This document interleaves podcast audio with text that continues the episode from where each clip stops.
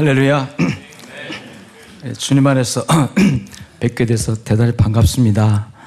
어, 저희 교회 강단하고 여기 구조가 좀 달라가지고 예, 좀 어색합니다. 저희 교회 강단은 밑에거든요. 우리 제가 교회들이 이렇게 올려보면서 설교해야 되는데 여기 내려다보면서 설교해야 되고 그래서 좀 어색하지만 또 우리 주님 안에서 귀한 만남 주신 거 감사하면서 말씀의 은혜 저도 받고 이런 거 같이 받읍시다. 아멘. 저는 전주에서 양정, 양양자 우물정자 그래요. 그래서 양의 우물이다. 교회 이름 좋죠? 예, 꿈 있는 교회도 너무 좋습니다. 예, 근데 저희는 이제 양양, 양들이 와서 물을 마시는 우물을 파자 해가지고 양정 이렇게 이름을 붙여가지고 31년째 목회하고 있습니다. 어, 교회는 한 가정하고 이렇게 시작을 했어요. 그래서 그 한 가정하고 둘이 그 가정에 부부하고 아이들 셋하고 저하고 이렇게 음, 예배 드리면서 첫 예배를 드리면서 우리 교회는 개척교회 아닙니다. 우리 교회는 주는 교회입니다. 그랬어요. 개척교회가 아니라 무슨 교회? 주는 교회입니다. 나누는 교회입니다. 왜냐하면 어, 주라 그리하면 내가 내게 줄 것이니 곧 후이되어 누르고 흔들어 넘치도록 안겨주리라.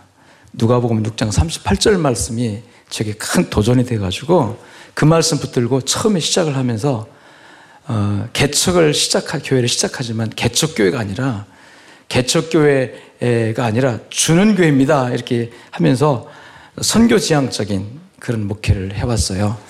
하나님께 축복하셔가지고 어, 지금은 에, 조금 교회가 성장했습니다. 그래서 그때부터 어, 재정 경상비 재정에 거의 40% 이제 50% 정도를 어, 선교에 투자하면서 그랬더니 하나님 기뻐하셔가지고 또 복도 많이 주셨어요.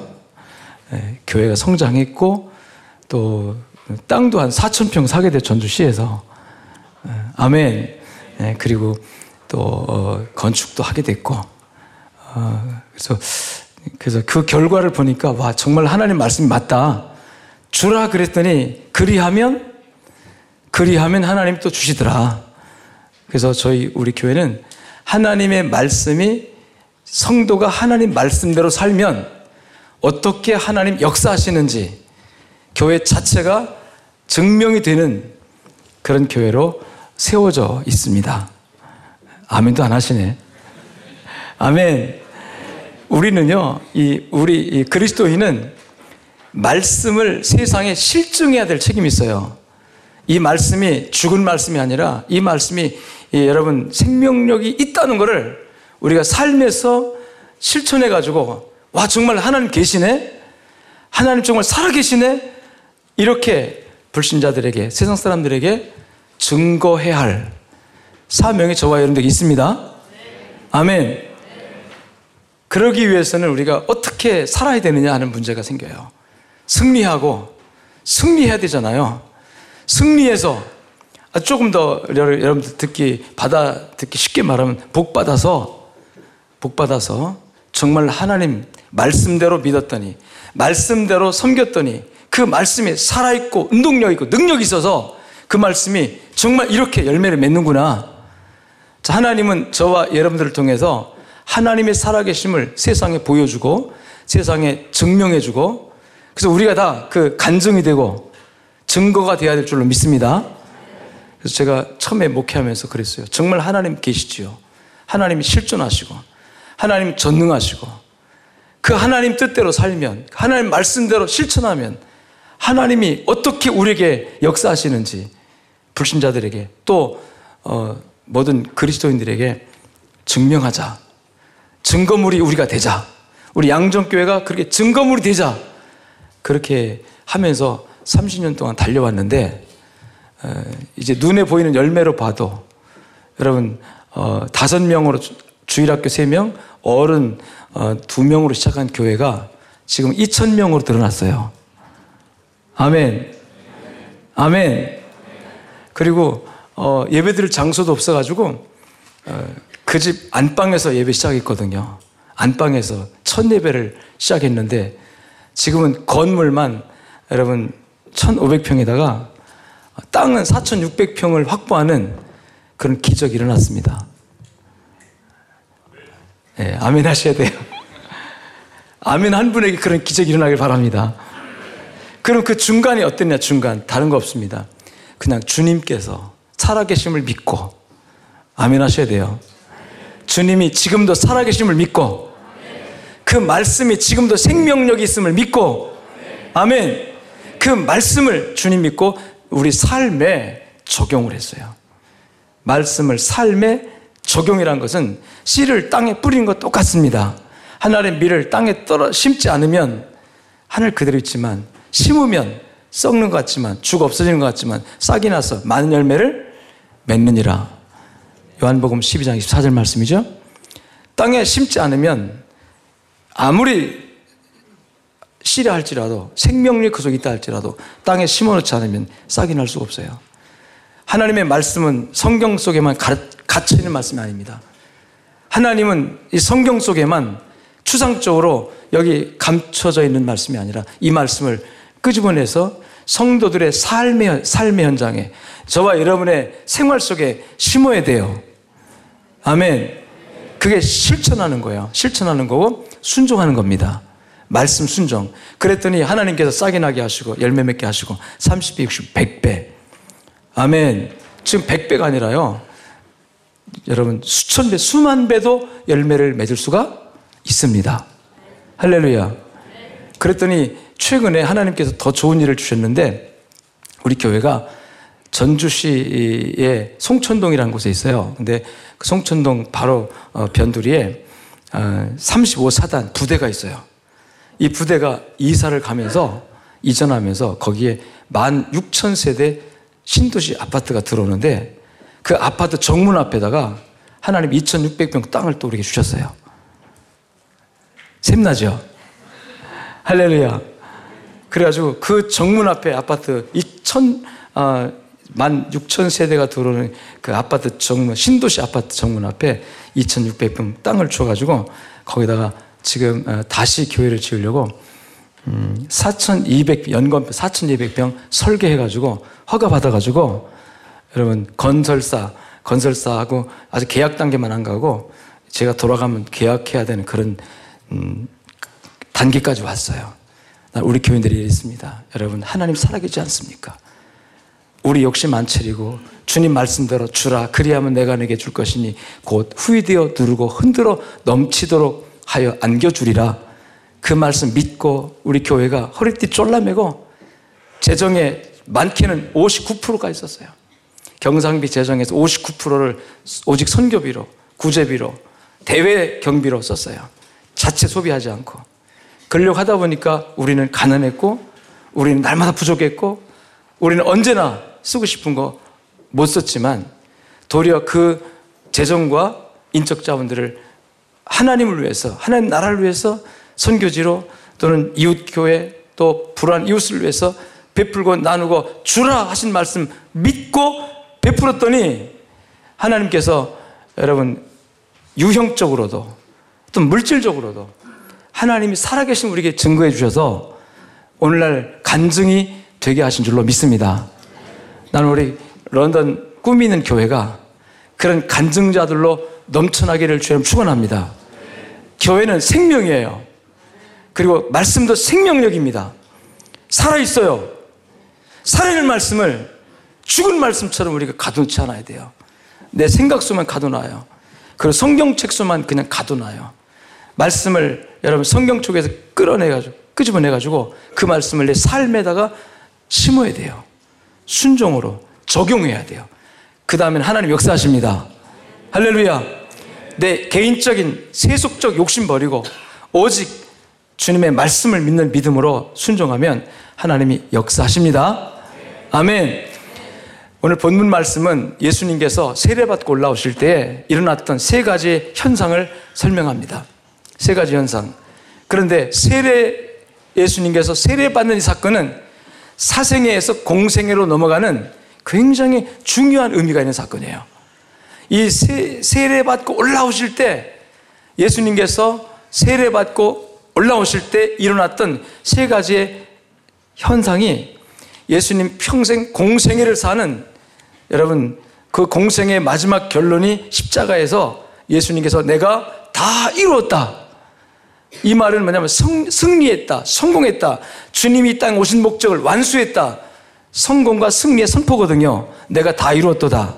그리고 마지막 아버지 내 영혼을 아버지 부탁합니다. 라고 하시고 운명하신 그 사건, 여러분, 승리하고 성공한 예수님의 사역의 첫 출발이 예수님 세례받고 올라오신 장면인데 그 세례받고 올라오신 장면 세 가지 현상 속에서 예수님께서 마지막 내가 다 이루었다라고 성공했다, 승리했다라고 선포할 수 있는 여러분 거기에 영적 비결이 들어있어요. 그래서 저와 여러분이 이 세상에 살면서 우리 인생 마치고 하나님 앞에 설 때 정말 예수님처럼 주님 감사합니다. 성공했습니다. 내가 주님 가신 그 길을 다 따라왔습니다. 바울 사도가 고백한 것처럼 달려갈 길 다 달리고 믿음 지키고 한 것처럼 사명을 다 시켰다고 고백한 것처럼 저와 여러분도 주님 앞에 서는 날 그런 고백을 할 수 있는 여러분 되시길 주님 축복합니다. 예수님 육신을 입고 이 땅 오셨죠? 육신을 입고 오셨다는 것은 우리 인류가 지닌 육체의 한계를 가지고 오셨다는 뜻이에요. 예수님도 배고프실 수 있었고, 여러분 쉬지 않고 일하시면 지치지도 하실 수 있었고, 예수님도 많은 사람의 갈등과 모함 속에서 가슴 아픈 일도 있었고, 배신당할 때 여러분 슬픔도 있었고, 우리가 육체를 지닌 우리가 가지고 있는 정서적, 감정적 모든 여러분 그 어, 환경을 똑같이 체험하신 분이 바로 주님이십니다. 그런데 주님의 그 3년 동안의 공생의 기간을 보면은 기가 막힌 주님 외로움과 고독이 있었어요. 예수님께서 구, 여우도 굴이 있고 공중에 나는 참새 한 마리도 깃들 집이 있는데 인자는 머리 둘 것 하나 없도다. 그 가난함, 그 가난함, 또 그 공허함. 수많은 사람들이 기적을 목격하고 주님께 따라왔습니다. 수천 명이 따라왔습니다. 어느 날 주님께서 내가 예루살렘에 올라가서 유대인들에게 모함을 받을 것이고 잡혀서 죽을 것이다. 그러니까 그 말씀을 듣는 많은 사람들이 이 말씀 어렵도다 그러면 다 등지고 돌아갑니다. 예수님께서 열두 제자들에게 너희도 가려느냐? 너희도 저들처럼 떠나려느냐 할 때 제자들이 생명의 말씀 죽게 있으니 누게 가오리까? 주님 그런 말씀 하잖아요. 그런데 그 말씀에 우리는 예수님 고독을 느낍니다. 수많은 군중들이 주님 곁에 모여들었지만 예수님 항상 그 군중 속에서도 고독했어요. 주님이 가시는 길을 수제자 베드로조차도 이해하지 못하고 선생님 그럴 수 없습니다. 어떻게 선생님 고난당합니까? 어떻게 죽습니까? 제가 그를 보호해드리겠다고 앞장서 가지고 할때 예수님 뭐라고 그럽니까? 사탄아 물러가라. 넌 나를 넘어지게 하는 자도다. 이 말은 예수님의 가야 되는 그 길, 고독한 길, 외로운 길, 그 길을 제자들조차도 이해하지 못했다는 거예요. 예수님이 걸어가셔야 그 길을 제자들조차도 3년 동안이나 데려다니면서 훈련시키고 주님의 마음을 얼마나 나눴겠어요. 주님과 늘 대화하면서 예수님의 마음을 늘 제자들에게 얘기하지 않았겠습니까? 그럼에도 불구하고 동문서답했어요. 언제나 자리 다툼하고 네가 오르냐, 네가 높으냐, 내가 높으냐 자리 다툼하고 예수님께서 하늘에 미리 땅에 떨어져 죽지 않으면 하늘 그대로 있지만 죽어야 많은 열매를 맺느니라 하면서 자기가 가야 하는 그 미랄의 길을 설명했지만 제자들은 그 미랄의 길이 아니라 오히려 자기가 높다, 네가 높다, 내가 높다 서로 말다툼하는 그런 제자들 데리고 다니면서 예수님이 느꼈을 고독함 또는 가난함. 여러분 하루는 예수님께서 어, 길 가시다가 통행세를 내지 못해서 세금을 세관에 앞에 서 가지고 여러분 통관 안 시켜 주니까 선생님 돈 낼 돈이 없습니다. 세금 낼 돈이 없습니다. 예수님 뭐라고 그럽니까? 물고기를 잡아다가 그 입에 금화 두 개 있을 때그 가지고 세, 내라 할 정도로 예수님 선교팀은 가난하고 또 예수님은 누구도 이해하지 못하는 주님만이 아신 그 길, 주님만이 가야 하는 그 십자가의 길을 제자들조차 이해하지 못하고 늘 외로움 속에서 고독함 속에서 주님 그 길 가셨단 말이죠. 그리고 노골적으로 주님을 함정에 빠뜨리기 위해서 역사하는 바리새파 사람들 또 사두개 사람들 많은 대적자들 원수들 앞에서 주님 날마다 고달프셨어요. 외로우셨어요. 고독하셨어요. 가난하셨어요. 그럼에도 불구하고 주님은 굳굳하게 그 길을 가셔서 십자가의 일을 뚜벅뚜벅 가셨습니다.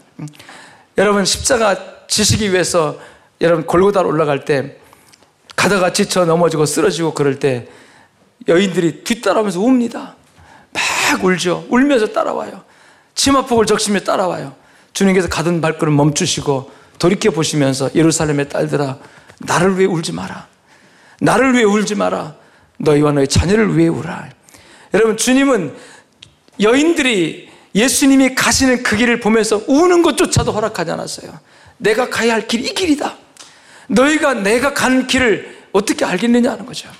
그렇지만 주님은 그 길을 외롭지만 고독했지만 누구도 그 길을 함께 가지 않았지만 제자들마저도 마지막 겟세마네 동산에 다 뿔뿔이 터지고 수지자 베드로 멀찌감치 구경꾼처럼 뒤에서 따라가고 여러분 그렇게 사랑하고 믿었던 가룟 유다가 예수님 배신하고 팔아넘기고 정말 주님이 가신 길이야말로 외롭고 고독하고 여러분 정말로 어려운 길이었습니다. 그럼에도 그 길을 주님은 완수하셨고 십자가상에 마지막 매달리셔서 자신의 사역을 완수를 선포합니다. 내가 다 이뤘다. 성공했다. 승리했다. 할렐루야. 음. 그리고 멋지게 죽으셨고 멋지게 부활하셨습니다. 아멘. 여러분, 그래서 주님은 승리하신 분이고 성공하신 분이고 그런데 오늘 이 주님께서 이런 승리와 성공, 육신을 입고 이 땅에 오셔서 우리 연약함을 모르는 분이 아니라 우리 연약함을 다 담당하시고 우리 연약함을 친히 경험하셨기 때문에 바로 예수님께서 이 승리는 저와 여러분의 승리를 앞서가신 거예요.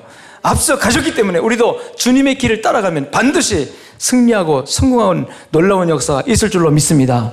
근데 키포인트가 바로 어디 있냐면 바로 세례와 올라오실 때 사생애에서 공생애로 넘어가는 즉 공생애를 시작하기 전에 여단강에서 세례 요한에게 세례받고 올라오실 그때 그 사건 속에 여러분 열쇠가 들어있다는 얘기죠.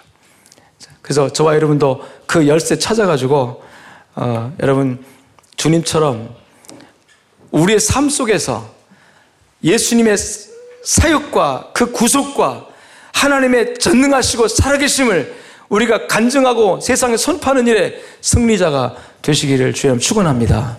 그러기 위해서 세 가지 그 현상을 분석하면서 우리 같이 말씀의 도전을 받기를 바랍니다. 첫 번째로 따라합시다. 하늘이 열리고 시편 121장 1편 1절에 보니까 내 도움이 어디서 올까? 내가 어디서부터 도움을 받을까? 시편 기자는 자신을 도 자기를 도울 수 있는 그 도움의 방법을 찾았어요. 사람에게, 친구에게, 직장 상사에게, 아니 권력자에게, 아니면 돈에서 여러분 사람들은 나를 도울 자가 누굴까? 여러분 찾지만 이 세상에 진정한 의미에서 나의 도움은 없습니다. 드디어 시편 기자는 예루살렘 성전에 서 있는 시온산을 바라봅니다.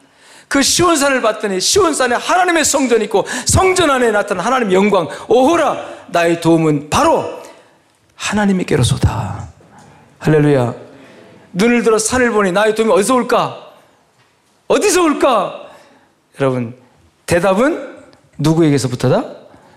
여호와 하나님께로부터다. 그래서 여러분이 승리하려고 하면 반드시 하나님과 나와 연결되는 연결되는 따라합시다. 하늘문이 열려야 합니다. 믿습니까? 왜 예수님께서 세례받고 올라오실 때 공생에 시작하기 첫 걸음 되는 그 시점에서 하늘이 열리고 하늘이 열리고 아멘.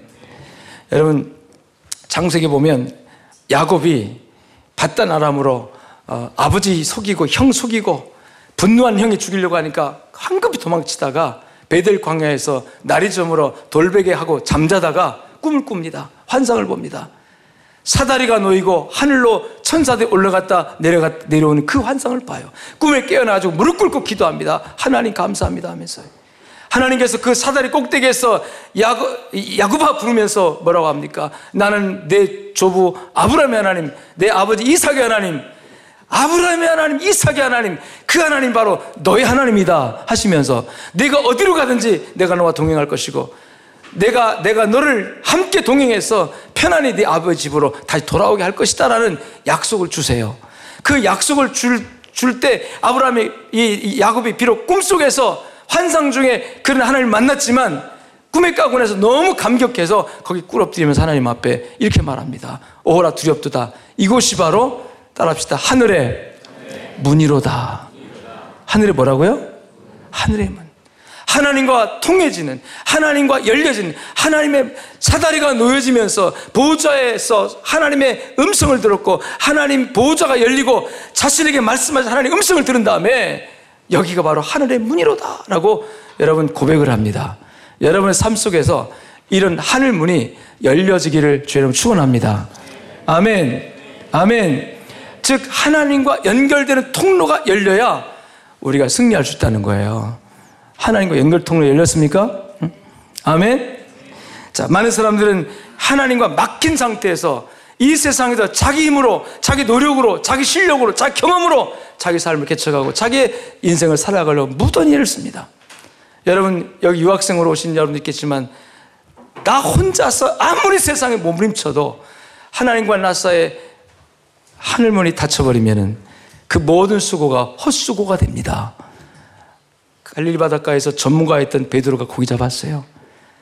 날마다 그는 아마 갈릴리 바다의 고기잡이 명수였습니다. 잔뼈가 굵었잖아요. 갈릴리 바다를 훤하게 뚫고 있는 사람입니다. 어디에 가서 그물을 던져야 어떤 시간에 고기를 잡아야 많이 잡힌다는 걸 알고 있는 사람이에요. 근데 어느 날 한 마리도 잡지 못했어요. 그 이튿날 아침에 예수님께서 바닷가에 나오셔서 베드로의 배를 빌려서 그 위에서 수많은 사람에게 말씀을 전한 다음에 베드로에게 묻습니다. 시몬아, 요나의 아들 시몬아, 고기 잡은 것이 있느냐? 아니요, 한 마리도 못 잡았습니다. 깊은 데 금을 던져봐라. 선생님, 밤이 맞도록 고생하고 수고했지만 한 마리도 잡지 못했는데 지금 이 시간에 금을 다시 던진다고 한들 고기 있겠습니까? 그러나 따라합시다. 말씀에 의지하여 말씀을 믿고 선생님 말씀을 믿고 한번 던져보겠습니다 하고 던졌더니 수많은 고기가 잡혀 올라왔습니다. 할렐루야. 여러분, 하늘이 열려야 하나님의 도움이 있어야 여러분의 삶의 열매가 있습니다. 하나님께서 막아버리면, 하나님께서 닫아버리면 여러분 아무리 땅에서 수고하고 노력하고 모든 지식과 경험과 모든 노하우를 총동원해서 노력한다 할지라도 따라합시다. 헛수고다. 헛수고하는 삶이 안 되길 바랍니다. 수고의 열매를 먹는 게 축복이에요. 죄악된 세상에서는 내가 노력한 만큼 수고한 만큼 열매가 열려야 축복입니다. 내 이마에 땀을 흘리고 수고한 대로 먹을 걸 먹으리라. 에덴 동산에서 죄 짓고 쫓겨난 아담과 하와에게 하나님이 주신 이 세상에서의 대비책이에요. 수고한 대로 열매가 있을 것이다. 그러나 엉겅퀴게 도날 것이고 가시도 우거질 것이고 그 엉겅퀴와 가시 때문에 헛수고 하는 일도 생길 것이다. 그러니까 밭가라도 씨를 뿌려도 엉겅퀴와 가시와 잡초가 우거지지만 그 가운데서 하나님을 의지하고 하나님을 바라보고 내 수고의 씨를 뿌리면 반드시 열매도 있을 것이다. 아멘. 그 지금은 여러분 수고도 중요하고 노력도 중요하지만 그 노력 이상 더 중요한 것이 바로 하늘문이 열려야 합니다. 아멘.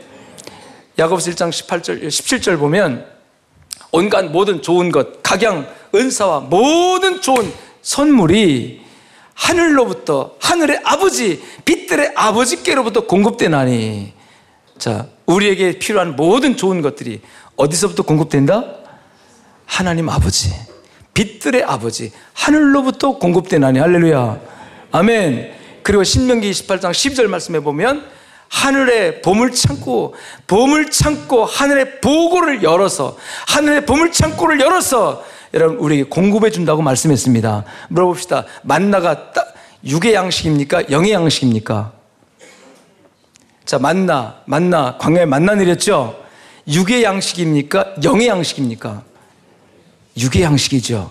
만나는 지지고 볶고 삶고 구워서 먹을 수 있는 육의 양식입니다.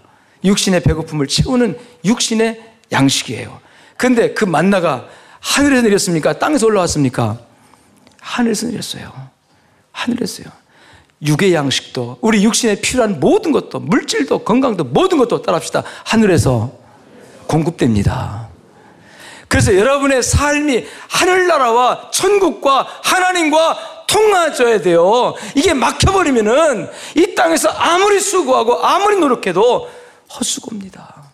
베드로가 그랬어요. 밤이 맞도록 고생했고 밤이 맞도록 수고했지만 한 마리도 못 잡았습니다. 그런데 말씀에 의지하여 말씀에 순종해서 그물을 던졌더니 막혔던 것이 열리면서 여러분 그 없던 고기가 어디서 다 몰려들었는지 그물이 찢어지고 두 배가 잠길 정도로 고기가 잡혀져 왔습니다. 금년에 여러분의 삶이 그렇게 하늘이 열리는 역사가 있기를 축복합니다. 내가 수고한 것만큼만 열매를 맺어도 내가 고생한 것만큼만 소득이 있어도 그 축복이에요. 근데 대부분 많은 사람들이요 고생한 것에 2분의 1, 3분의 1 아니면 왕창 다 날려버리는 일들이 이 땅에 얼마나 많은지 알 수 없어요. 여러분의 삶이 인생이 헛수고하는 인생이 아니라 하나님 축복의 하나님과 연결되어져서 연결되어져서 열려져서 여러분의 앞길이 열려지기를 주의 이름 축원합니다. 그래서 하나님 살아계신다 이렇게 간증할 수 있게 되기를 축복합니다. 축원합니다. 자, 어떻게 말씀 어떻게 하늘이 열리냐 따라합시다. 말씀에 순종해라. 철저하게 말씀을 붙들고 그 말씀에 순종하면 말씀이 생명력 있어요. 말씀이 능력 있습니다. 그래서 그 말씀 자체가 여러분 삶을 변화시켜요. 그래서 말씀이 열매 맺게 하는 거예요. 하나님의 말씀은 죽은 말씀이 아니에요. 성경 족속에 여기 들어있는 말씀이 아니에요. 이 말씀이 이 성경책 안에서 나와서 여러분의 삶에 적용돼 버리면 하나님의 기적도 일어날 수 있습니다. 아멘. 아멘. 여러분 알라딘 남포에 나오는 금나라 뚝딱히가 나오는 그런 기적이 아니라 여러분의 삶 속에서 말씀이 들어가서 여러분 인격을 변화시키고 여러분 삶을 변화시켜서 여러분 삶을 역동화시켜서 하나님 지금도 당신의 살아계심을 나를 통해서 증거하고 증명하고 계신다 그 말이에요. 아멘.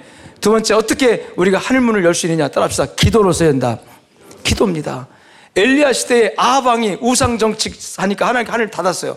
그래서 비가 오지 않습니다. 천재지변을 통해서 하나님이 하늘을 닫아버리니까 비가 오지 않습니다. 3년 6개월 비가 오잖아요. 모든 국민들이 굶어 죽게 생겼어요.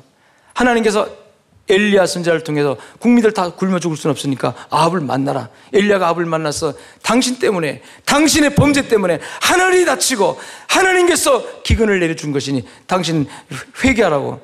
이 아하방 회개하지 않습니다. 그래서 하나님의 살아계신 것을 아하방에 똑똑히 증명해 주기 위해서 갈멜산으로 불러요. 갈멜산으로 나오세요. 당시 신하들 다 들고 나오세요. 우상 숭배자 다 들고 나오세요. 국민들에게 다 광고해서 다 갈멜산 꼭대기 모이라 하세요. 그래서 왕과 신하들과 우상 선지자 850명과 온 국민이 다 갈멜산 꼭대기 모여듭니다. 그리고 그 앞에 엘리야 혼자서 무너졌던 아방의 우상 정책을 통해서 무너뜨린 하나님의 재단을 열두 지파를 상징하는 열두 개의 돌을 갖다 쌓아놓고 그 위에다가 재물 올려놓고 물 파다가 다 여러분 그리시네까 물 파다 다 부어놓고 여러분 다 적시는 하나님 기도합니다. 하나님 지금도 하나님 살아계신 걸 보여주세요. 내가 주의 좋은 것을 역, 보여주세요. 그리고 하나님 내가 하는 이 일이 하나님 일인 것을 증명해 주시기 바랍니다. 하나님 앞에 간절히 기도했더니 따라합시다. 하늘이 열리고 하늘 불이 내려옵니다. 아멘. 뭐가 내려와요? 불이 내려와요, 불이. 간절히 기도했더니 여러분 엘리야가 목숨 걸고 기도한 겁니다.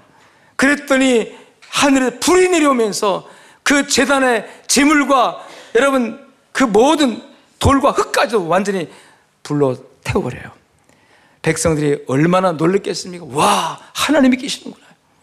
하나님이, 그래서 너희가 어느 때까지 중간에 머뭇거리냐? 바알이 하나님이 하나님 그 바알 섬기고 여호가 하나님이 하나님 섬기라 하면서 그 불로 증명해 주니까 모든 국민들이 여러분 우상 전자 850명을 다 잡아다가 그리스도 앞에 쳐 죽이고 하나님 마음을 시원하게 하고 하나님이 살아계신 것을 증거해 준 줄로 믿습니다. 음, 바로 기도가 하늘문을 엽니다.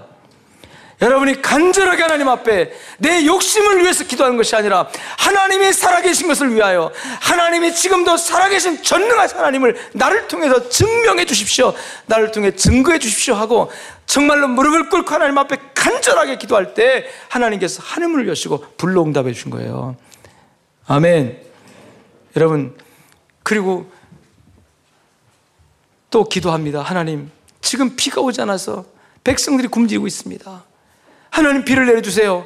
간절하게 엘리야가 기도했더니 조그만 구름 하나가 서쪽 하늘에 보여요.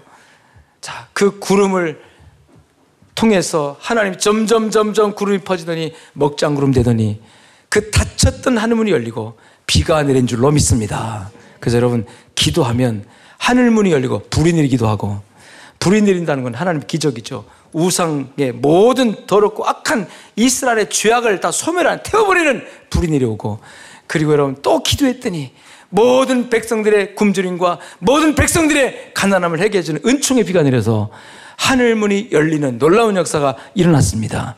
그래서 말씀을 실천하고 말씀을 순종하고 기도와 말씀 이것이 바로 여러분 하늘 문을 여는 비결임을 믿으시길 축원합니다.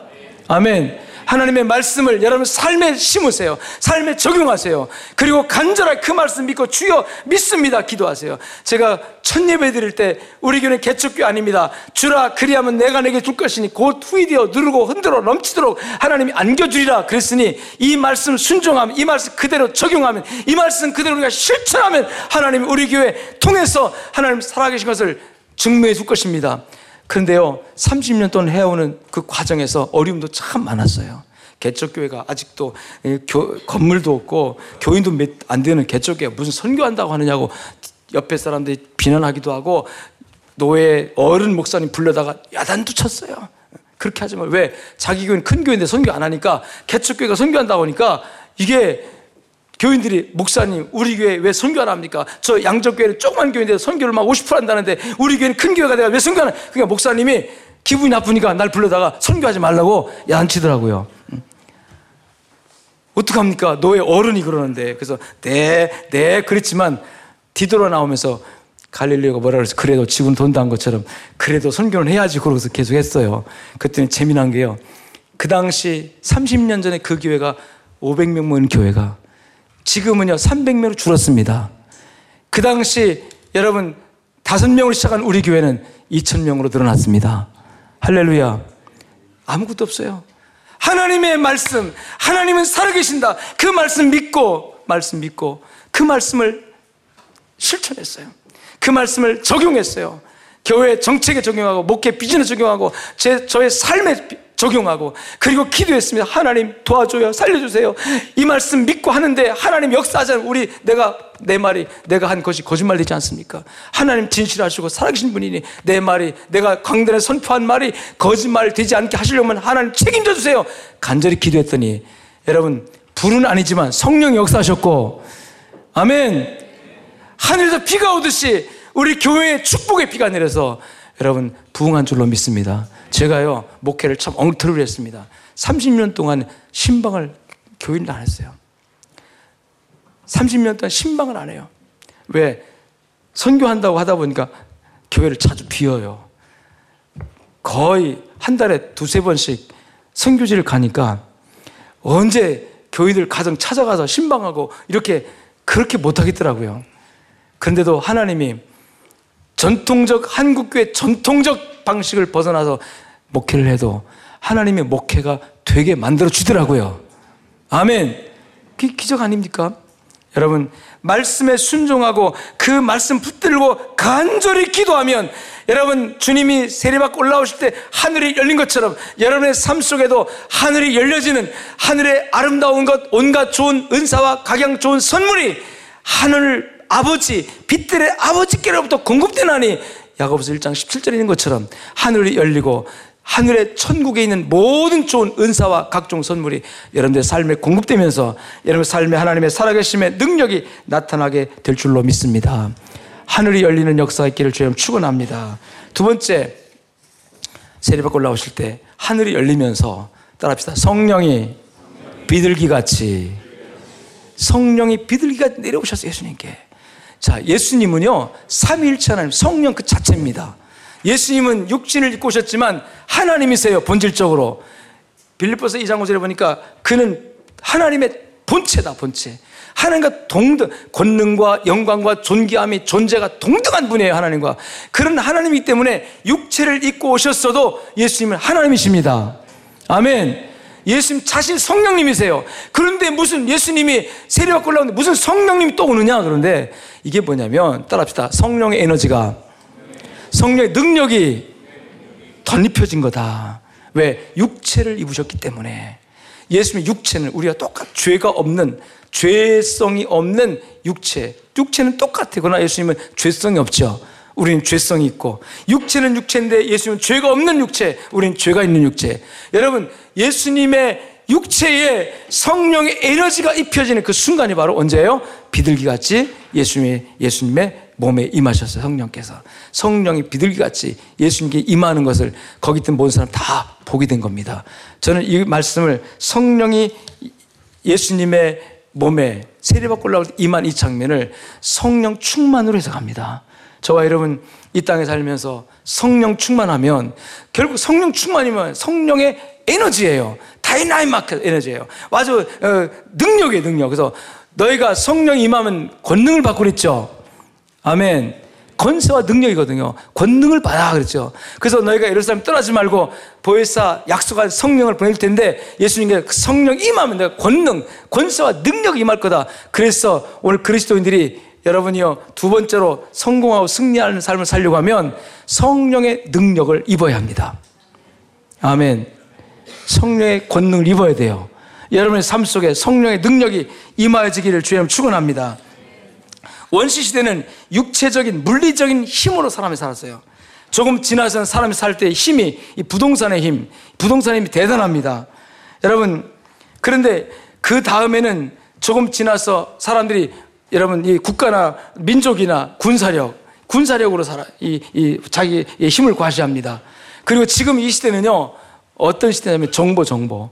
지식 정보, 지식을 기반으로 한 정보 시대라고 그러죠. 정보화. 그래서 어떤 정보를 많이 가중에 따라서 개인이든 국가든 나라든 정보의 힘으로 말미암아 여러분이요 사는 세대가 오늘 시대가 됐어요. 그래서 사람들은 이런 힘의 논리에 따라서 움직입니다. 그러나 우리는 이런 세속적인 힘이 아니라 하나님의 능력, 성령의 힘을 의지하시기를 주 여러분 축원합니다. 음. 교회가 교회가 가져야 할 힘, 이게 부동산의 힘도 아니고 군사력도 아니에요. 교회가 할 힘은 오직 하늘에서 공급하시는 성령을 통해 주시는 성령의 능력입니다. 우리 그리스도인이 할 능력이 바로 성령의 능력이에요. 성령의 권세예요. 아멘. 성령의 권세 있습니까? 있습니까? 요한복음 1장 12절 말씀에 영접하는 자, 곧 그를 믿는 자들에게 하나님의 자녀가 되는 권세. 권세 있습니까? 아멘. 자, 그러면 절대로 쫄지 마요. 아멘. 돈 많이 가진 사람 앞에 쫄지 마요. 아멘. 뭐 나보다 더 강한 사람, 나보다 힘 있는 사람, 나보다 권력 있는 사람 앞에 쫄지 마요. 우리는 누, 뭐가 있어요? 성령의 권세 있어요. 성령의 능력 있어요.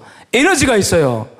자, 우리는 그런데 예수 그리스도를 영접하여 하나님의 자녀가 되면 자녀의 권세가 이미 주어졌습니다. 자녀의 권세를 가지고 자녀의 권세를 행동화하는 것이 에너지입니다. 능력입니다. 이 능력을 가지고 우리는 세상을 정복할 수 있는 거예요. 할렐루야. 할렐루야. 여러분, 다윗이 골리앗을 이겼습니다.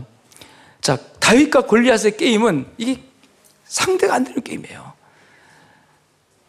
골리앗은 군사 전문가입니다. 지휘관이에요. 키가 9층이나 됐습니다. 3m 넘어서 키가. 여러분, 그 같은 창 하나가 기, 둥 같았어요. 창, 창차로 하나가. 다윗은 군사 전문가 아닙니다. 군인도 아닙니다. 민간인이고, 아직 소년이고, 양친 목동이고, 전쟁터에서 그렇다고 해서 다윗이 군사 지휘관도 안 해요. 이 전쟁은 할 수 없는 전쟁입니다. 게임이 안 되는 전쟁이에요. 근데 결과적, 결과적 누가 이깁니까? 누가 이겨요? 다윗이 이깁니다. 도대체 어떻게 다윗이 이길 수 있었는가? 다윗이 가진 힘이 뭐냐? 다윗이 가진, 다윗이 골리앗을 이길 수 힘이 뭐냐는 거예요. 이게 바로 따라합시다. 영권이다. 영권으로 승부하시기 바랍니다. 세상은요, 세상은 세속적인 힘을 가지고 우리가 경쟁하려고 하면 절대로 우리가 못 이겨요. 나보다 지식이 많은 사람 얼마나 많습니까? 돈에 권력인 사람 얼마나 많아요? 빼기는 사람 얼마나 많습니까? 여러분, 특히 이민자의 이런 정체성을 가지고 이러면 이 다른 나라 국가 안에서 살아남는다는 거 쉽지 않습니다. 저는 내 나라, 내 땅에서 살아남는 게 쉽지 않은데 피곤하고 권고한데 여러분 얼마나 힘들고 고달프고 고독하고 외롭고 지쳐 있었겠어요. 근데 살 수 있는 힘이 있습니다. 우리에게는 저들이 갖지 못하는 영적 에너지가 있습니다. 할렐루야. 할렐루야. 골리앗이 도저히 알 수도 없는 힘이 있단 말이에요. 누구에게? 다윗에게. 다윗에게. 아멘. 음. 그 영적 에너지가 바로 하나님 주시는 겁니다. 성령께서 주시는 것입니다. 성령의 능력을 여러분이 의지하시길 축복합니다. 스가랴 4장 6절 보니까 힘으로 되지 않고 능력으로 되지 않고 인간의 능력 되는 게 아니에요. 오직 나의 영으로 되느니라. 성령의 능력으로 되느니라 말이죠. 여러분 성령을 깊이 의지하시고 성령을 깊이 여러분이요 어, 의지하시면 하나님께서 여러분에게 영권을 주세요. 지식 있는 자를 무식한 내가 이길 수 있다니까요. 응? 기대가 안 되세요? 돈 있는 사람을 돈 없는 내가 이길 수 있다고요. 백 없는 내가 백그라운드가 든든한 사람을 물리칠 수 있다니까요. 아멘. 자, 우리에게 누가 계세요? 누가 계세요? 하나님 계시잖아요. 하나님의 자녀로서 우리를 구별하셨고 우리가 하나님께 구할 때 성령을 선물로 준다고 말씀했습니다. 무엇을 먹을까, 무엇을 입을까, 뭘 쓸까 염려하지 마라. 이는 다 이방인들이 구하는 것이고 하늘에 공중 내는 새를 보아라. 저 풀을 봐라. 꽃을 하나 봐라. 얼마나 하나님 먹이고 입히고 기르지 않느냐. 그런데 하물며 너일까 보냐. 하물며 너일까 보냐. 하늘에 계신 너희 아버지께서 구할 때 좋은 것을 주시지 않겠느냐 할 때 그 좋은 것이 바로 성령이세요. 성령을 주시지 않겠느냐. 이 성령이 여러분에게 역사하고 있습니다. 성령은 에너지입니다. 힘입니다. 성령의 에너지가 넘치면은 어떤 상황 속에서도 절대로 여러분 지지 않습니다. 이길 수 있습니다. 담대할 수 있어요. 용감할 수 있어요. 제가 첫 목회를 나갔는데 22살에 10월께 첫 목회를 갔어요. 그 당시만 하더라도 사람이 죽으면은 장례식을 전도사님, 목사님이 와서 해주세요. 지금은 장례식장이 발달해가지고 이 목사님들이 할 일이 없습니다. 다 거기서 하니까. 근데 옛날에는 장례식 딱 발으면 죽은 시신을 닦아내고 그다음에 이 염을 하고 그다음에 옷을 입히고 관에 놓고 이 장 절차를 모두가 다 이 전도사님이나 목사님 교육자가 했어요. 근데 제가 천목해 나갔는데 스물세 살, 두 살에 천목해 나갔는데 갑자기 우리 집사님 남편이 돌아가셨는데 그 집사님이 뭐 전도사님이 와가지고 우리 남편 장례식 해주세요. 제가 본 적도 없고 배운 적도 없고 경험이 아무것도 없는 거야. 가지고 어떻게 근데 전도사님이 못한다고는 할 수 없고 그래서 가서 하는데 방법을 알아야 전혀 경험이 없어요. 신학교에서 그것도 안 가르쳐 줬어요. 뭐 졸업도 안 했지만 그때 2학년 이제 휴학하고 신학교 2학년 휴학하고 가서 그걸 하는데 와 주여 어찌하오리까 근데요 시골이라 그 동네 어른들 그 집안의 어른들 유교식으로 장례 전문가들 뒤에 쫙 앉아 있는데 앞에 시켜놓고 부들부들 떨면서 주여 어떻게 합니까? 근데 제가 초등학교 때 어, 우리 친척집 할아버지가 돌아가셔가지고 가서 구경했어요. 그랬더니 그때 생각이 나더라고. 일단 닦아내고 그다음에 입에다 뭐다 막 갖다 놓고 막 막고 솜으로 막고 막 입에다가 막 쌀 갖다 집어넣고 근데 거기 다 준비돼 있더라고. 근데 뭐 막 대충 하는데 수의를 입혀놓고 이제 그 뭐 이게 입었던 옷을 벗기고 수의를 입혔잖아요. 근데 그게 다 절차가 있고 다 법이 다 있는 거야. 그게 함부로 하면 안 되는 거예요. 그게 유교식으로 하면. 근데 그거 모르고 그냥 하니까 얼마나 어설펐겠어요. 뒤에서 이제 처음에는 가만히 있더니 수군대기 시작하는데 뒤에서 동네 어른들이 이게 뭐야 전도사가 뭐 알기나 하는 거야? 뭐 하면 수근수근 저 뭐야 저기 저건 법도도 아닌데 아 수군대는 소리가 뒤에 들리는데 할 수 있겠어 못하겠어요? 아, 식은 땀에 쫙 나고 부들부들 떨리고 주여 이거 큰일 났다 이 장례식 이렇게 했다가는 나중에 뒤에서 이 동네 사람이 얼마나 에? 전도사가 뭣도 모르고 했다고 비난하고 욕하고 나 여기서 목회 이제 끝났다 그 생각하니까 이게 몸이 굳어가지고 움직여지지 않는 거야 주여 이 난관을 하나님 헤쳐나갈 수 있도록 주님 내가 주의 종 아닙니까 하나님 도와주세요. 그거밖에 없어요. 절박했어요. 그래서 장례식 하다가 겉 손을 움직이는데 지금 기도만 온통 막 땀은 비어도 하고 하나님 도와주세요. 도와주는데 도와주실까 안 도와줄까요? 하나님 기가 막히게 도와주더라고요. 딱 그런데 하나님께 야 겁내지 마라 두려워하지 마라 내가 함께 하잖아 그런 거예요. 그래요 하나님 함께 하는 거 알긴 알겠는데 지금 저 소리 어떻게 합니까? 근데 하나님이 번개처럼 스쳐가는 지혜를 딱 주는데요. 갑자기 용기가 확 생기는 거예요. 딱 멈추고 딱 서가지고 뒤를 딱 여러분 그랬어요. 이 사람 깜짝 놀라는 거야.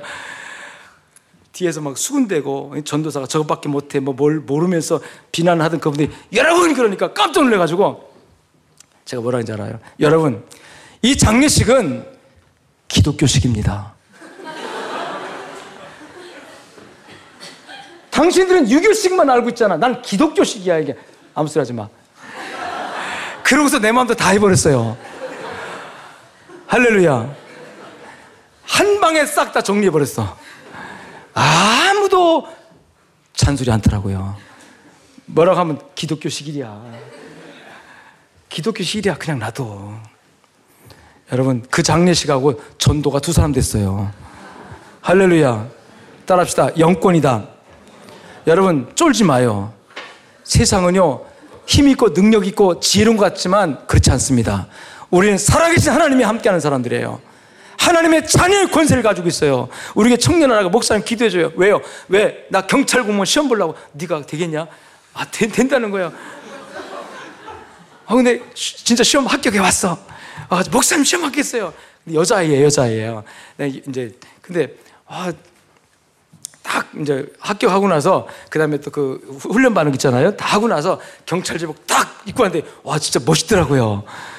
여자 경찰 멋있대요. 제복 딱 입으니까 야 멋있다 너 이쁘다. 목사님 제가 이래 봬도요 지금 교통 단속하고 있어요 지금. 그래? 아 처음에 순경되면 그거 하느냐? 네 목사님. 그럼 그거 어떻게 하냐? 아 막 큰 차들도 막 내가 이렇게 하면 다 온다는 거예요. 아 그래 그래. 그럼 큰 트럭도 네가 이렇게 뭐냐? 아, 목사님, 제가 손가락만 따면 탁 서요. 야, 내가 그거 그 들으면서 그래, 그게 권세다. 할렐루야. 우리 우리 청년들 가서 해봐 저기 이렇게 하는 거. 택시는 와서겠지. 여러분, 우리는요 세상이 알지 못하는 하나님의 능력이 있습니다. 따라합시다. 나는 하나님의 아들 딸이다. 하나님 자녀예요. 영접하는 자, 곧 그를 믿는 자들, 하나님의 자녀가 되는 권세를, 이 권세가, 이 권세에 하나님의 능력이 입혀지면은 그 영권이 되는 겁니다. 그러니까 다윗이 큰 소리 친 겁니다. 큰 소리 친 거예요. 너는 너의 힘, 칼, 군사력, 이거 믿고 큰 소리 치고 있지만 아니다. 나는 네가 보는 그런 군사력도 없고 나는 네가 보는 힘도 없고 없지만 네가 갖지 못한 힘이 나한테 있다. 그 힘이 누굽니까? 만군의 주 여호와. 네가 무시하고 멸시하는 만군의 주 여호와의 능력이 나한테 있단 말이에요. 내가 여호와 이름으로 내게 가노니 여러분 하나님의 이름으로 하나님의 자녀된 하나님의 백성된 그 이름으로 세상에 나가시 바랍니다. 쫄지 마요. 그래서 여러분 성경의 위대한 인물들이 하나님 쓰실 때 항상 두려워하지 마라. 내가 너와 함께함이니라. 아멘. 담대하라. 특히 여러분 여호수아를 하나님이 세울 때 모세에 들려서 여호수아를 세워갈 때 두려워하지 마라. 담대하라. 강하고 담대하라. 내가 너와 함께 함이니라. 이제. 여러분, 하나님의 자녀는 반드시 하나님이 함께 하십니다. 그 영권을 가지고 사시길 주님 축원합니다. 이게 바로 성령의 능력이에요. 성령 받은 사람, 구원의 확신인 사람은 이 에너지를 하나님 주십니다. 그냥 기도하시면서 이 에너지를 받아가지고 당당하게 세상에 나가서 외치고 사세요. 쫄지 마요. 실력 없다고, 능력 없다고, 빽 없다고, 쫄지 마요. 주 예수의 이름으로 당당히 나가시면 하나님이 여러분 길을 열어주십니다. 승리할 수 있도록 도와줄 줄 믿습니다. 성공하시길 주님 축원합니다. 축원합니다. 아멘. 여러분 예수님이 같은 영권이 이거예요. 하나 예수님이 같은 영권이 하나님 아버지. 나는 하나님의 누구요? 아들 아닙니까? 아멘. 요한복음 7장에 보면 예수님께서 예수님께서 하나님께 기도하는 장면이 나오는데 그 하나님께서 나를 사랑하신 것처럼 이렇게 하나님이 나를 사랑한다는 확증 이것이 예수님께 항상 있었단 말이에요. 이 나를 사랑하는 확증. 그래서 예수님은 어딜 가도 하나님이 내 편이고 하나님이 나의 아버지고 나는 하나님의 사랑받는 아들이라고 하는 자아 정체성 이것이 예수님의 에너지였어요. 능력이었어요. 그래서 어떤 반대자 앞에도 어떤 세력 앞에도 주님은 절대로 굴하지 않고 초반에 말씀했죠 예수님처럼 외롭고 가난하고 예수님처럼 여러분이요 슬픈 길을 가신 분 어디 있습니까? 그럼에도 불구하고 주님은 절대로 세속적으로 꼴리지 않고 굴하지 않고 당당하게 자기 갈 길을 뚜벅뚜벅 가지 않습니까? 심지어 제자들마저도 자기 마음을 이해하지 못하고 그럴 수 없습니다 하면서 앞길을 막아섰음에도 불구하고 사탄은 물러가라 하시면서 당당하게 예수님은 영권을 가지고 자신의 길을 뚜벅뚜벅 가셔서 골고다 꼭대기 올라가 십자가 꼭대기 올라가 내가 다 이루었다라고 사람들은 예수님이 십자가에 죽으신 것을 실패라고 규정했지만 예수님은 성공이라고 선언할 수 있는 에너지가 예수님에게 있었습니다. 그것이 바로 여러분 예수님이 성령이 예수님에게 비둘기같이 임하여서 그 성령의 에너지가 예수님을 충만하게 하셔가지고 그 에너지로 40일 동안 시험을 받을 때도 사탄을 이기시고 끊임없이 도전이 올 때마다 주님은 물리치고 이기면서 승리한 줄로 믿습니다. 자신을 가리켜서 하나님의 미랄을 표현하시고 하나님의 미랄이 많은 열매를 맺기 위해서는 지금 썩어지고 낮아지고 죽어지는 길로 가야 된다고 하시면서 이게 영적 에너지인 거예요. 여러분 세상 사람들은 강하고 크고 힘 있는 것이 땅을 어지하고 땅을 차지하고 승리하고 성공할 거라고 말하지만 주님 그렇지 않습니다. 약하지만 여러분 부족하지만 하나님을 의지하는 자가 땅을 차지합니다. 그래서 여러분 온유한 자가 복이 있나니 땅을 기업으로 땅을 차지한다는 건 군사력이나 여러분 능력이 있어야 땅을 차지해요. 근데 예수님은 땅을 기업으로 차지한 사람을 온유한 사람. 온유가 뭡니까? 부드럽고 약하고 이게 온유예요. 온유함으로 가면은 강한 자에게는 여러분 항상 처음에 지는 것 같지만 그 승, 끝, 끝에는 온유한 자가 이깁니다. 부드러운 자가 이깁니다. 아멘. 예수님이 그래서 지는 길을 가신 것 같지만 결국은 승리하신 분이 바로 예수님이기 때문에 성령의 에너지가 여러분에게 임하면 지금은 져주는 것 같지만 결국은 승리하는 놀라운 역사가 일어날 줄로 믿습니다. 날마다 성령의 에너지를 공급받는 여러분 되시길 주님 축원합니다. 축원합니다. 자, 세 번째 따라합시다. 하늘의 소리를 들어야 합니다. 하늘의 소리가 있었어요. 하늘이 열리고 비둘기가 성령 임하시면서 하늘의 소리가 나는데 뭐라고 나옵니까? 이는 자, 성경을 아까 읽었는데 다 까맣게 잊어버렸죠? 자, 뭐라고 나요? 뭐라고 났어요? 하늘에서 소리가 있어 가로되 이는 내 사랑하는 아들이요. 내 기뻐하는 자라. 할렐루야. 예수님, 예수님의 일생은 참으로 권고하고 피곤하고 지치는 삶이었었어요. 비록 3년 동안의 그 공생애가 얼마나 주님 피곤하고 지치고 외롭고 고독하고 누구도 주님의 마음을 알아주지 않고 제자들마저도 다 배반하고 떠나고 주님의 가슴이 칼기가 찢어지는 그 길을 가신 거거든요. 그때마다 주님은 자기 자아와 싸웠을 것이고 주님은 외로움과 싸우, 싸우셨을 것이고 고독과 싸우셨을 것이고 또 배신당하는 아픔 속에서 주님은 얼마나 몸부쳤습니까?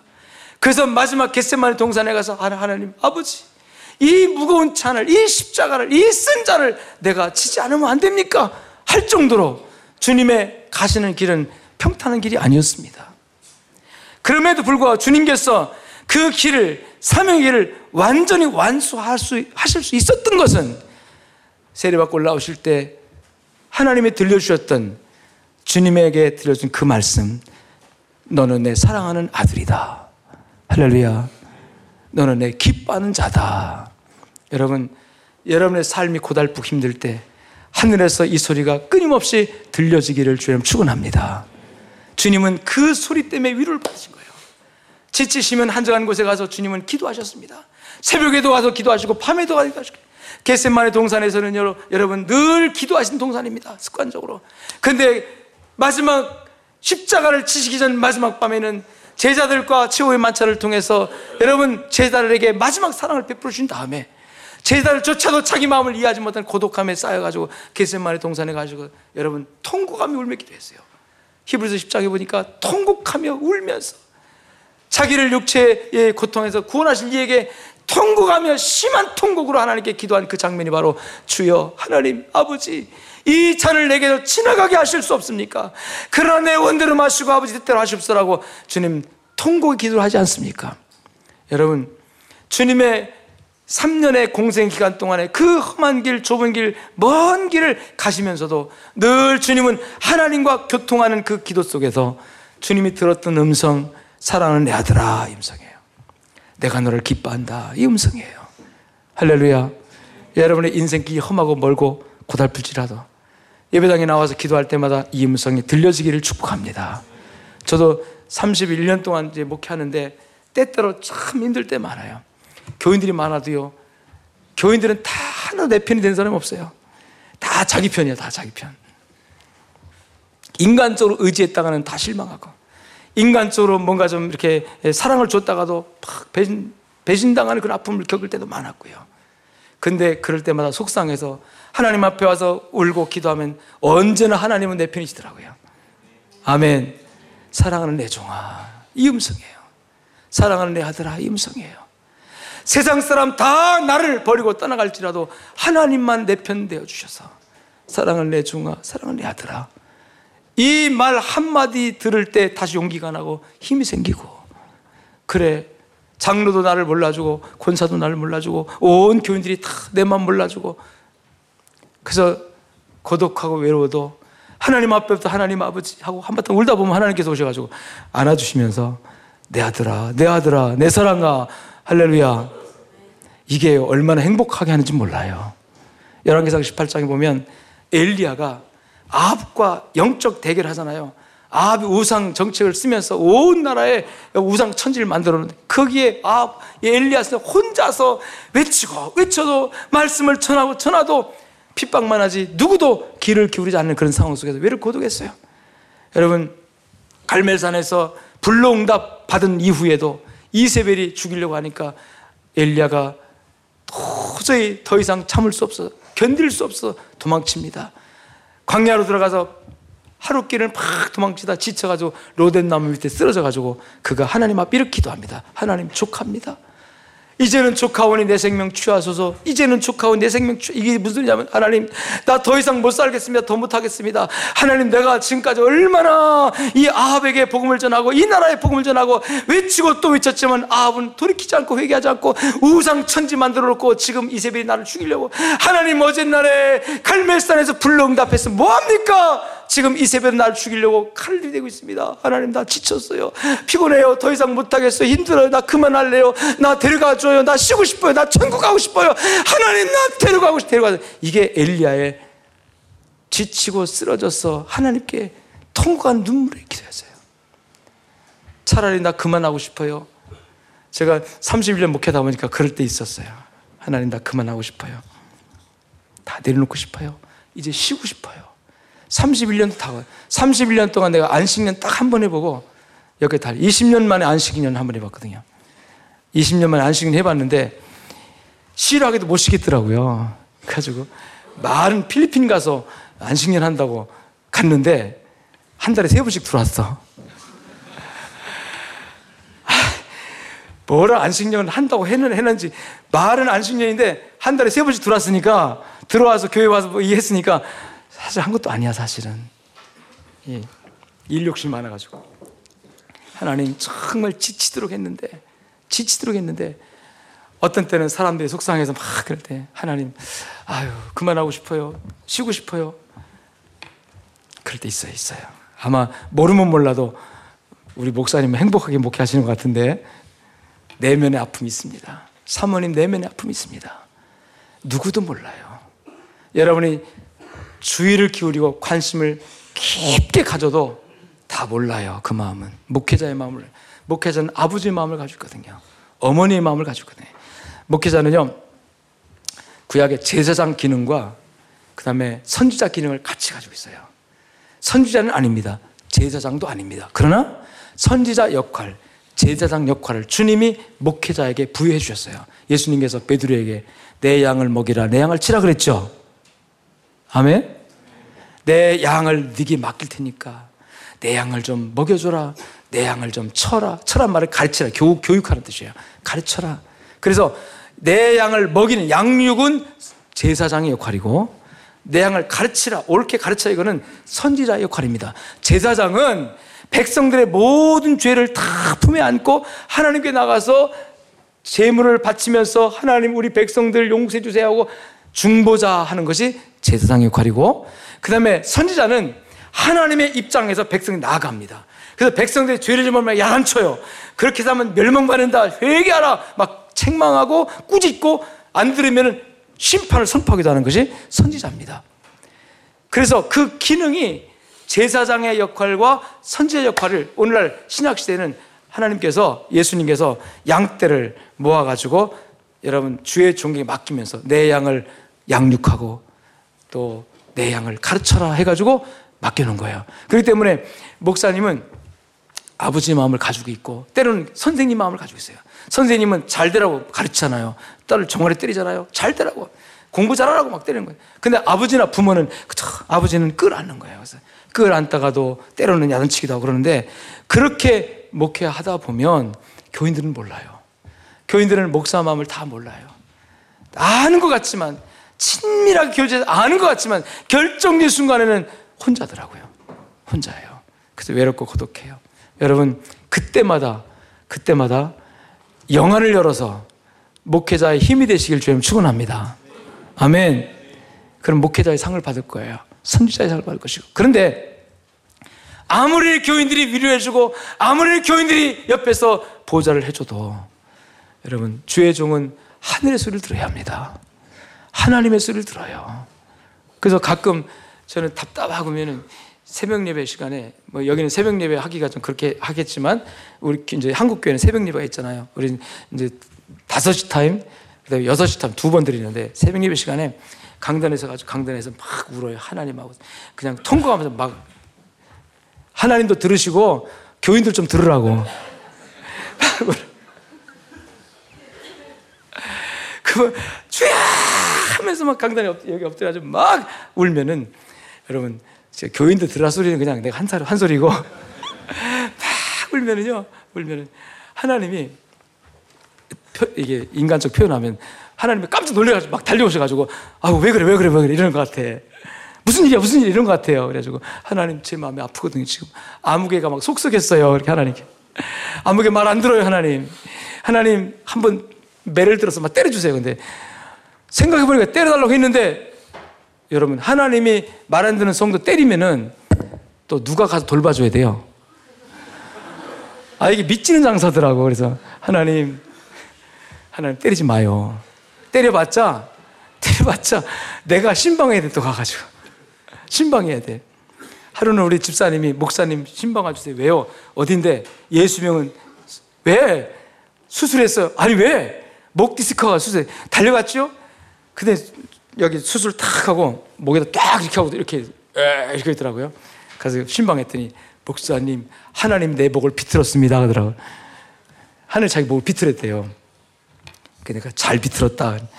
왜냐하면 주일날 예배 드리고 오후 시간에 저기 그, 그 한국에는 기원이라고 바둑 이렇게 가르쳐 주는 학원 같은 오후 시간에 거기 가서 그거 하고 있어 이렇게. 부인 집사님이 여보 제발 집사가 안수 집사가 돼가지고 주일 딸랑 예배드리고 오직 내내 주일날 가서 그 바둑 거기 가서 뭐 그거 하고 있으니 하나님 기뻐하시겠다. 주일날 오시 주일학교 교사도 좀 하고 교회 봉사도 그래.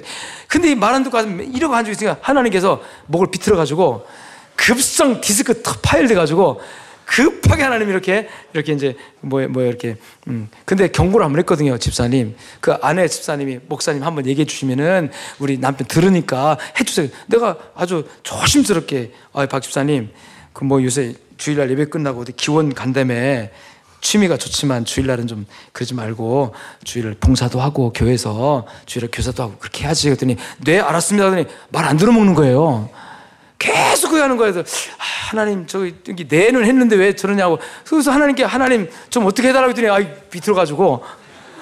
갑자기 목티가 나와가지고 예수님은 급하게 수술해가지고 갔더니, 여더니 이제, 이제 아, 마치다 깨나면서 첫 마디가 나 갔더니 그래요. 목사님, 하나님 제 목을 비틀었습니다. 알긴 하네. 알긴 하네. 그래서 내가 그때부터는 하나님, 제발 치지 마요.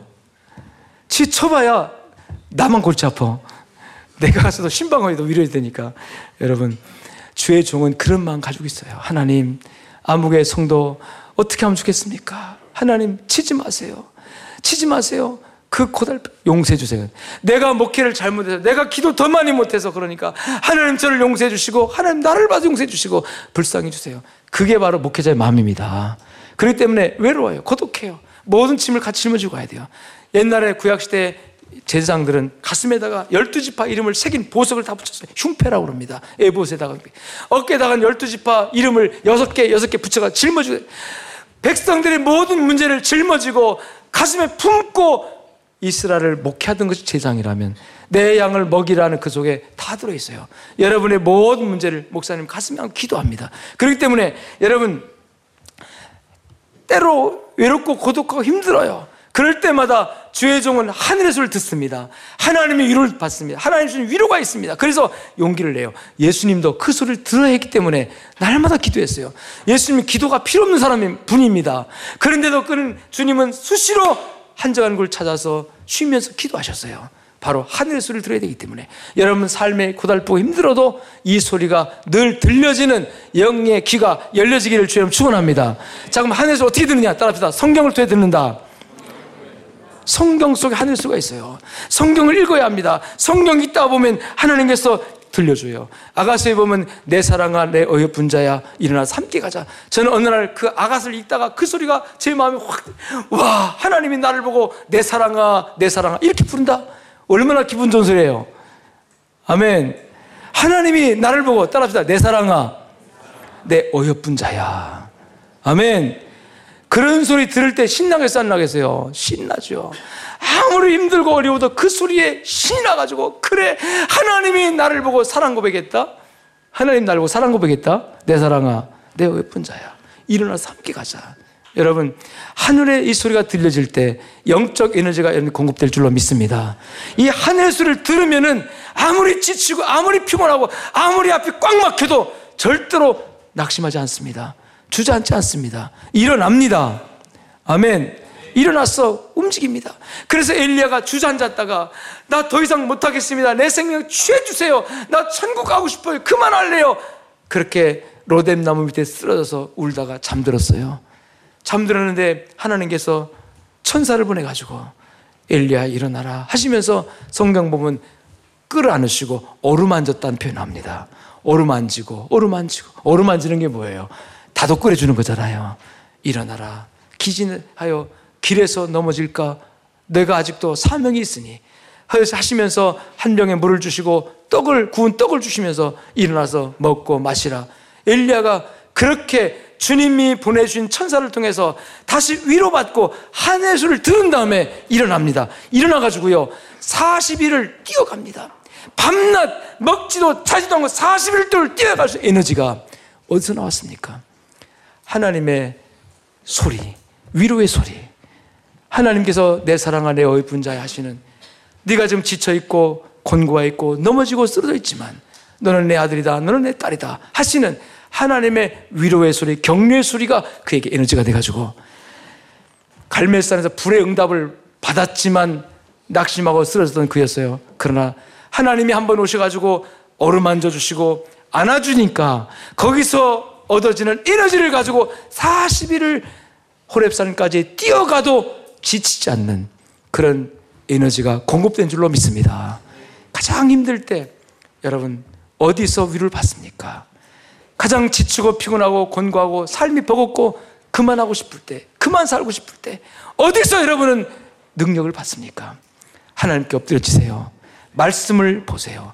하나님의 말씀을 주의 깊게 듣고 하나님의 말씀을 삼함에 듣고 그리고 주의 종의 말씀을 메시지를 주의 깊게 듣고 여러분 듣다가 보면 하나님께서 주시는 여러분을만 나만 아는 하나님의 사랑의 음성이 들려질 줄로 믿습니다. 그 음성이 이는 내 사랑하는 아들이요 내 기뻐하는 자라. 여러분 하나님께서 예수님이 물에서 올라오실 때 모든 주변 사람 다 들을 수 있도록 주님이 또 들을 수 있도록 너는 내 사랑하는 아들이다. 내가 기뻐하는 자다 하시는 이 소리가 예수님 평생 그 소리 주님은 들으시면서 하셨고 들으시면서 여러분 사역하셨고 사람들이 다 떠나가도 제자들이 다 배신 때려도 주님만 내 편이시고 하나님 아버지만 나를 버리지 않으면 나는 절대로 절망하지 않는다는 이런 믿음을 가지고 주님은 사역하신 줄로 믿습니다. 그래서 주님이 가장 힘들었을 때가 언제입니까? 엘리엘이 라바 사박다니 우리가 하나님께 버림받아야 할 그 버림받음을 주님께서 대신 받기 위해서 십자가 못 박혔을 때 하나님도 주님에게서 등을 돌리시고 얼굴을 돌리실 그때 예수님께서 그것이 가장 힘들었어요.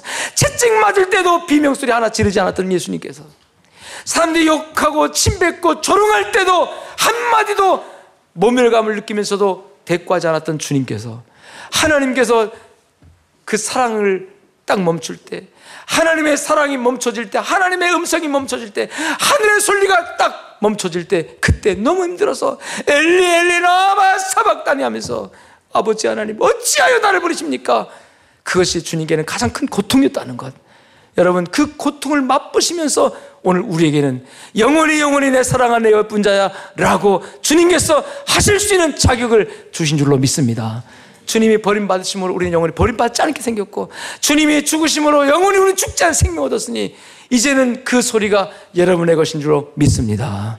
아무리 힘들고 어려워도 이 소리가 여러분에게 들린다면 영적으로 들린다면 절대로 우리는 힘없는 사람 아니에요. 용기를 내서 여러분 40주야를 엘리야가 달려 뛰어가서 호렙산에 가가지고 세미한 음성 속에 하나님의 사명을 다시 받은 것처럼 여러분 삶의 현장 속에서 여러분의 인생의 과정 속에서 하늘의 소리가 나를 사랑한다고 말씀하시는 내 사랑아 내 예쁜 자 하시는 하늘의 소리가 항상 들려주시기를 주의 이름으로 축원합니다. 축복합니다. 그러므로 우리가 정말 승리하고 성공하는 삶을 살려고 하면은 여러분 예수님이 사역 공생에 예, 승리하는 삶을 사셨을 때 처음에 첫 단추를 이렇게 하늘이 열리고 여러분 성령의 능력이 임하고 그리고 하늘 소리를 듣고 출발한 것처럼 그 3년 내내 공생의 사역 전체에 주님의 이 처음에 들렸던 세례받고 올라가 들렸던 그 모든 현상이 그대로 주님께 머물면서 주님이 승리하신 것처럼 우리 주님이 그렇게 승리하셨으니 여러분도 우리도 우리 삶을 속에서 우리 인생 속에서 그렇게 승리하는 삶을 살 수가 있는 열쇠를 주님을 통해 주신 줄로 믿습니다. 여러분의 인생도 그렇게 승리하시고 성공해서 하나님이 살아계시고 하나님이 지금도 역사하시고 하나님 지금도 우리와 동행하시고 나의 하나님이신 것을 이 영국사에서 간증하면서 하십시오. 증거하면서 하시기 바랍니다. 그래서 여러분들이 하나님의 살아계심과 날 사랑하시는 것을 여러분의 삶 속에 증명하는 하나님의 영광의 아들, 딸 되시기를 주의 이름으로 축원합니다. 축원합니다. 기도하겠습니다. 전능하신 하나님 아버지 감사합니다. 영광 받아 주시옵소서. 오늘 예수님 세례받고 올라오실 때 아버지께서 예수님에게 주셨던 세 가지 영적인 현상들 하늘이 열리고 성령이 비둘기같이 그의 위에 임하시고 하늘에 소리 들려 내 사랑하는 아들이다. 내가 기뻐하는 자다라고 증명해 주셨던 것처럼 오늘 예수의 피로 구원받은 우리들에게도 우리 평생 일생 가는 모든 앞길에도 지치고 피곤하고 삶이 버겁고 힘들어서 주저앉고 넘어지고 낙심하고 절망할 수밖에 없는 상황 속에 처했을 때에 하나님 아버지 오늘 우리에게도 하늘 문을 열어 주시옵소서. 오늘 우리에게도 성령의 능력을 에너지를 입혀 주시옵소서. 오늘 우리에게도 끊임없이 순간순간마다 엎드려 기도할 때마다 말씀으로 내 사랑아 내 어여쁜 자야 하시고 나를 사랑하신다고 기근이나 환란이나 핍박이나 어떤 세력도 끊어놓을 수 없는 아버지의 그 사랑을 우리에게 말씀해 주시옵소서. 그래서 우리가 힘을 잃지 않게 하시고 용기를 잃지 않게 하시고 담대하게 세상에 나가 하나님의 말씀을 증거하여 하나님의 살아계신 것을 증명하는 그리스도의 아름다운 증인들이 되어지도록 축복하여 주시옵소서. 감사하며 우리 주 예수 그리스도의 이름으로 축복하며 기도 올리옵나이다. 아멘.